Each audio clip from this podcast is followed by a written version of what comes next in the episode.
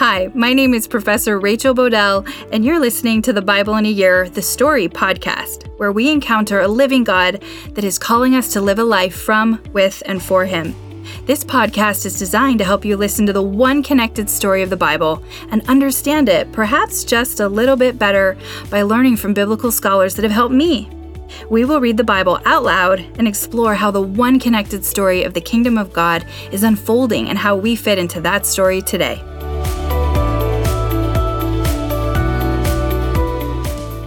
Day 9. If you've made it this far, you should congratulate yourself. We're almost at day 10. We're reading Genesis 16 to 17, Job 5 to 6, Proverbs 1, verse 20 to 33. And just a reminder, I'm reading out of the NIV version. Genesis 16. Now Sarai, Abram's wife, had borne him no children, but she had an Egyptian slave named Hagar. So she said to Abram, The Lord has kept me from having children. Go sleep with my slave. Perhaps I can build a family through her. Abram agreed to what Sarai said. So after Abram had been living in Canaan ten years, Sarai his wife took her Egyptian slave Hagar and gave her to her husband to be his wife. He slept with Hagar and she conceived. When she knew she was pregnant, she began to despise her mistress. Then Sarai said to Abram, You are responsible for the wrong I am suffering. I put my slave in your arms, and now that she knows she is pregnant, she despises me.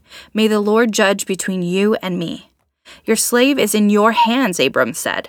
Do with her whatever you think best. Then Sarai mistreated Hagar, so she fled from her. The angel of the Lord found Hagar near a spring in the desert. It was the spring that is beside the road of Shur. And he said, Hagar, slave of Sarai, where have you come from, and where are you going? I'm running away from my mistress Sarai, she answered. Then the angel of the Lord told her, Go back to your mistress and submit to her. The angel added, I will increase your descendants so much that they will be too numerous to count. The angel of the Lord also said to her, You are now pregnant, and you will give birth to a son. You shall name him Ishmael, for the Lord has heard of your misery. He will be a wild donkey of a man, his hand will be against everyone, and everyone's hand against him. And he will live in hostility towards all his brothers. She gave this name to the Lord who spoke to her You are the God who sees me. For she said, I have now seen the one who sees me. That is why the well was called El Roi. It is still there, between Kadesh and Bered. So Hagar bore Abram a son, and Abram gave the name Ishmael to the son she had borne. Abram was 86 years old when Hagar bore him Ishmael. Genesis 17. When Abram was 99 years old, the Lord appeared to him and said, I am God Almighty. Walk before me faithfully and be blameless. Then I will make my covenant between me and you and will greatly increase your number. Abram fell face down, and God said to him, As for me, this is my covenant with you. You will be the father of many nations. No longer will you be called Abram. Your name will be Abraham. Abram. For I have made you a father of many nations. I will make you a very fruitful. I will make nations of you, and kings will come from you. I will establish my covenant as an everlasting covenant between me and you and your descendants after you, for the generations to come to be your God and the God of your descendants after you. The whole land of Canaan, where you now reside as a foreigner, I will give as an everlasting possession to you and your descendants after you, and I will be their God. Then God said to Abraham, As for you, you must keep my covenant, you and your descendants after you for the generations to come. This is my covenant with you and your descendants after you, the covenant you are keeping. Every male among you shall be circumcised. You are to undergo circumcision, and it will be the sign of the covenant between me and you. For the generations to come, every male among you who is eight days old must be circumcised, including those born in your household or bought with money from a foreigner, those who are not your offspring. Whether born in your household or bought with your money, they must be circumcised. My covenant in your flesh is to be an everlasting covenant. Any uncircumcised male who has not been circumcised in the flesh will be cut off from his people. He has broken my covenant. God also said to Abraham, As for Sarai, your wife, you are no longer to call her Sarai. Her name will be Sarah. I will bless her and will surely give you a son by her. I will bless her so that she will be the mother of nations. Kings of people will come from her. Abraham fell face down. He laughed and said to himself, Will a son be born to a man a hundred years old? Will Sarah bear a child at the age of ninety? And Abraham said to God, If only Ishmael might live under your blessing. Then God said, Yes, but your wife Sarah will bear you a son, and you will call him Isaac. I will establish my covenant with him as an everlasting covenant for his descendants after him. And as for Ishmael, I have heard you. I will surely bless him. I will make him fruitful and will greatly increase his numbers. He will be the father of twelve rulers, and I will make him into a great nation.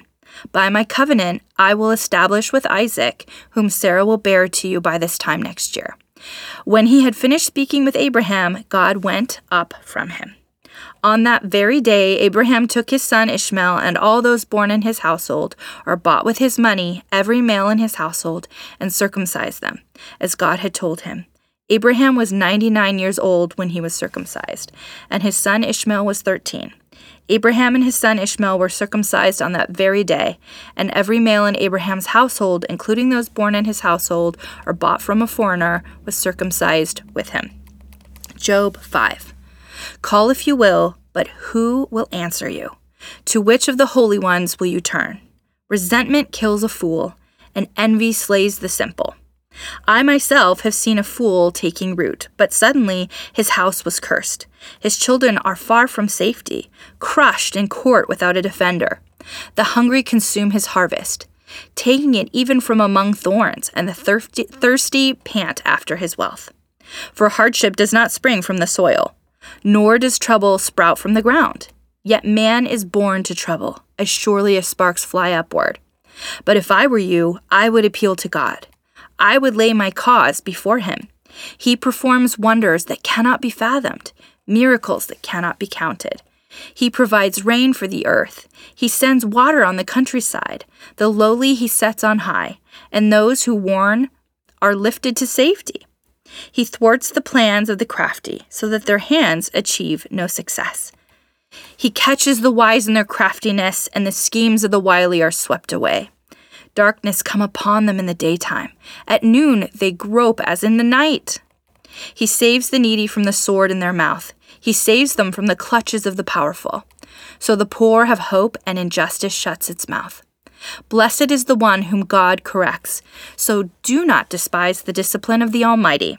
For he wounds, but he also binds up. He injures, but his hands also heal. From six calamities he will rescue you. In seven no harm will touch you. In famine he will deliver you from death, and in battle from the stroke of the sword. You will be protected from the lash of the tongue, and need no fear when destruction comes. You will laugh at destruction and famine, and need no fear, not fear the wild animals. For you will have a covenant with the stones of the field, and the wild animals will be at peace with you. You will know that your tent is secure. You will take stock of your property and find nothing missing. You will know that your children will be many, and your descendants like the grass of the earth. You will come to the grave in full vigor, like sheaves gathered in season. We have examined this, and it is true, so hear it and apply it to yourself. Job 6.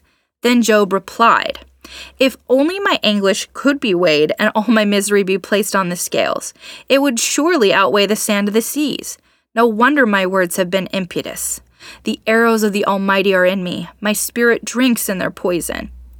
God's terror are marshaled against me. Does a wild donkey bray when it has grass, or an ox bellow when it has fodder? Is tasteless food eaten without salt, or is there flavor in the sap of the mallow? I refuse to touch it. Such food makes me ill. Oh, that I might have my request, that God would grant what I hope for, that God would be willing to crush me, to let loose his hand and cut off my life. Then I would still have this consolation. My joy is unrelenting pain, that I have not denied the words of the Holy One. What strength do I have that I should still hope? What prospects that I should be patient? Do I have the strength of stone? Is my flesh bronze? Do I have any power to help myself now that success has been driven from me? Anyone who withholds kindness from a friend forsakes the fear of the Almighty. But my brothers are as undependable as intermittent streams, as the streams that overflow when darkened by thawing ice and swollen with melting snow, but that stop flowing in the dry season. And in the heat vanish from their channels. Caravans turn aside from their routes. They go off into the wasteland and perish. The caravans of Tema look for water. The traveling merchants of Sheba lo- look in hope. They are distressed because they had been conf- confident. They are arrived there only to be disappointed. Now you too have proved to be of no help. You see something dreadful and are afraid. Have I ever said, Give something on my behalf? Pay a ransom for me from your wealth. Deliver me from the hand of the enemy. Rescue me from the clutches of ruthless. Teach me, and I will be quiet. Show me where I have been wrong. How painful are honest words. But what do your arguments prove? Do you mean to correct what I say and treat my desperate words as wind? You would even cast lots for the fatherless and barter away your friend? But now be so kind as to look at me. Would I lie to your face? Relent, do not be unjust. Reconsider, for my integrity is at stake. Is there any wickedness on my lips? Can my mouth not discern malice? Proverbs 1, verse 20. Out in the open, wisdom calls aloud. She raises her voice in the public square. On top of the wall, she cries out. At the city gate, she makes her speech. How long will you who are simple love your simple ways? How long will mockers delight in mockery, and fools hate knowledge? Repent at my rebuke. Then I will pour out my thoughts to you. I will make known to you my teaching. But since you refuse to listen when I call, and no one pays attention when I stretch out my hand, since you disregard all of my advice and do not accept my rebuke, I, in turn, will laugh when disaster strikes you. I will mock when calamity overtakes you.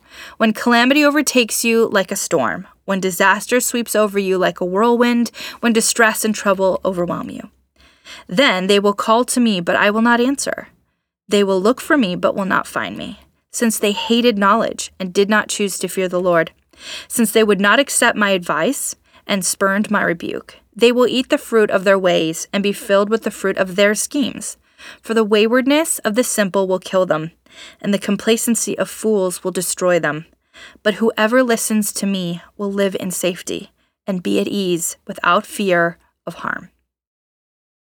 Wow, now they are Abraham and Sarah after the covenant. So cool. They were in relationship with God before. They were tasked with reflecting God's image when they were Abram and Sarai, but now they are named by God. Dr. Mackie describes how Abraham changes his name to the father of nations, a multitude. They are called into a covenant, name bearing relationship with God. Another change, circumcision, which is a sign of the covenant. Like Father Mike Schmitz says, I don't know why circumcision is the sign of the covenant exactly. The last sign of the covenant with Noah and his family was a rainbow um, after the flood. So we're going from rainbows to circumcision.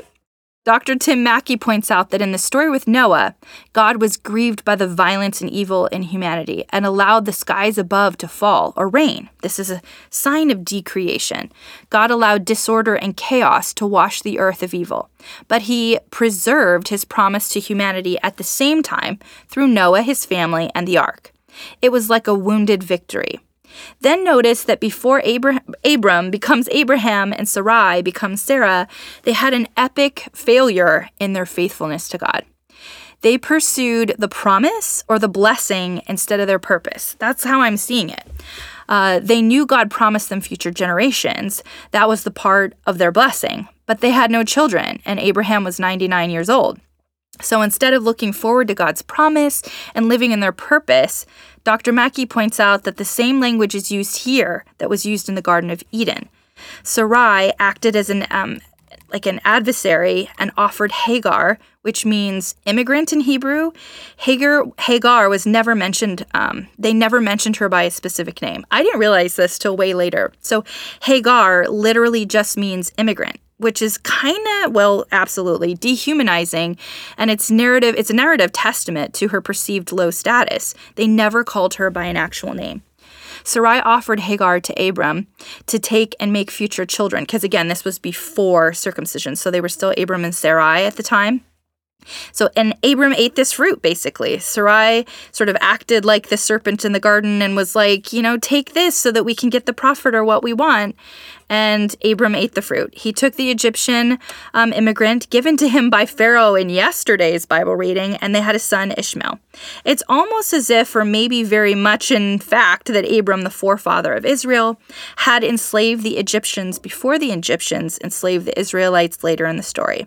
It's a slippery slope from being given servant, uh, servant I say with quotations around it, to slavery. I imagine making someone who you do not call by name, that you have also given to serve your wife, to then have your baby crosses that line pretty clearly because it certainly is not in the description of God's order in Genesis 1 and 2. And we can quickly see how it creates and intensifies disorder in the intimate relationship of the family. Okay, now let's talk about the timing of circumcision.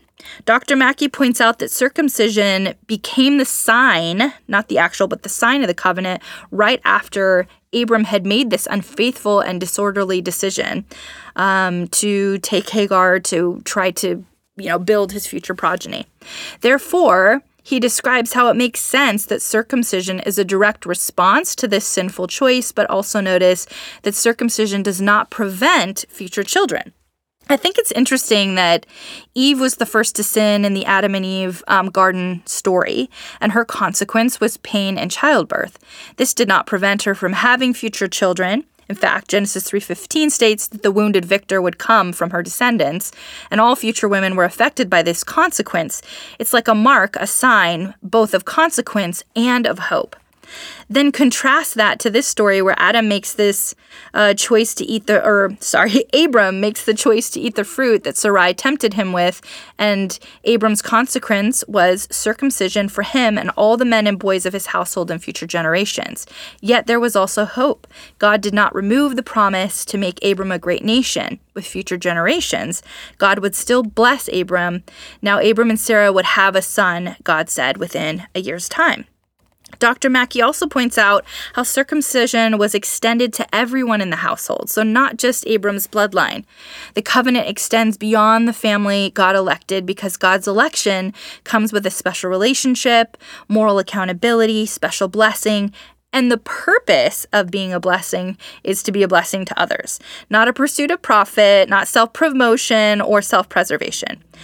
God said he would make Abram a great name. We are the work we are to work for him, not drift or dislocate in quotations or help God by not offering our work and as an act of love, an act of worship, and not using our blessing to you to bless others is also a big problem. In Job, 5 and 6, we read more poetry about how Job is feeling and what he is thinking in his lament. And we witness Job's ongoing discussion with, um, well, between Job 3 and Job 31, between three friends. As Dr. Mackie describes, Job's friends are largely pulling from what they know or learn from the book of Proverbs that the wise and righteous are blessed and bad things happen to the wicked. So the friends are by and large saying to Job, You are suffering and undergoing hardship. You must have done something wrong. And Job protests and he's saying, I didn't do anything wrong, which we know he did not. Job really gets moved beyond confusion and frustration to angry. We're starting to really feel that. And eventually we'll read how Job takes his case up directly to God. I try to remember how Proverbs is the first of the wisdom books, and it sets out God's order for wisdom as just and fair. But then we read in Ecclesiastes, the second book of wisdom, and we learn that life is not always fair. And then this third book of wisdom, Job, reiterates how suffering is not always a sign of consequence, and we are reminded that blessing is not a reward that's earned, but a gift from God that loves us, gives to us, and wants to share we ultimately learn that there's a natural pattern to justice and fairness in the ordering of creation. But there's also exception that may go beyond our comprehension, for God's thoughts and ways are not our own.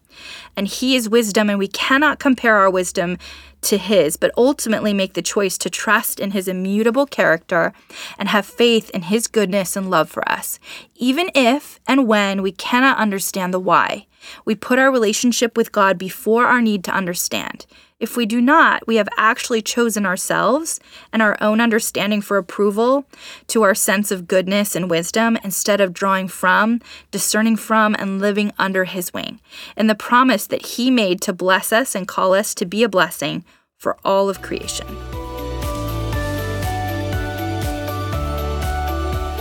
Pray for me, I'm praying for you. My prayer is this, found in Philippians 1 9 through 11, that your love may abound more and more in knowledge and depth of insight, so that you may be able to discern what is best and may be pure and blameless for the day of Christ, filled with the fruit of righteousness that comes through Jesus Christ, to the glory and praise of God.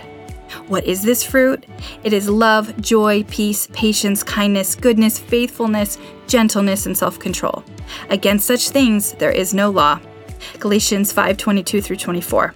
See you tomorrow.